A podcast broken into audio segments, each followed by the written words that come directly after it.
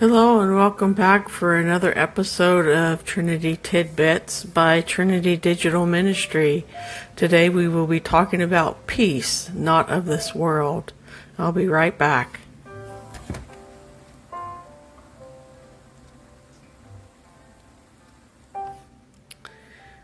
Welcome back. Thank you for joining me, Kimberly, today as I go through this next Bible study in the His Name is Bible Study series.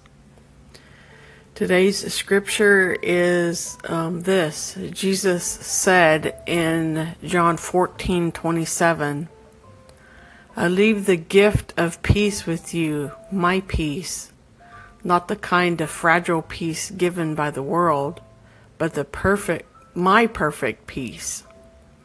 Don't yield to fear or be troubled in your hearts. Instead, be courageous. That's a mighty powerful scripture there.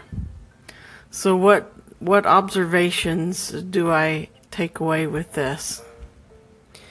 Well, just like I did in the previous study, uh, I'm going to use the text from the original Bible study here because I really like the way it words, and um, I feel the same way actually. So the disciples had only recently learned to live life with Jesus, and now he was preparing them for what would happen when he left. Jesus assured them he would send the Holy Spirit in his place. And through the Holy Spirit, they would be filled with His presence, His teachings, His reminders, and therefore His peace. At first, this did not make sense to the disciples, so they started pouring anxiety and confusion into the hole they assumed His exit would create. Jesus halted them and taught them a better way. His way. So the application of that would be, and again, this is also from the original text because I like the way it's worded and I feel the same way. The world thinks the only way to have peace is to live a life without conflict and pain.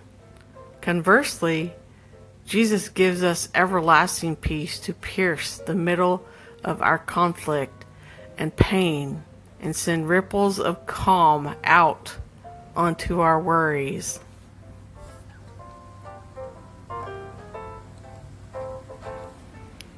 So there you have it.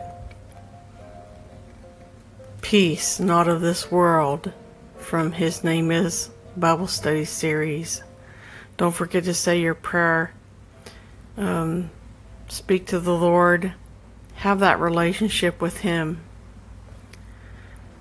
Jesus is waiting for you. And if you don't have that relationship with Him, reach out to Him. He's ready to receive you and to love you and teach you how to live His life the way He wants you to live your life. Subscribe to Trinity Tidbits and um, get updates of when new podcasts or posts. Have a very blessed and wonderful day. Thank you again for joining me. Bye for now.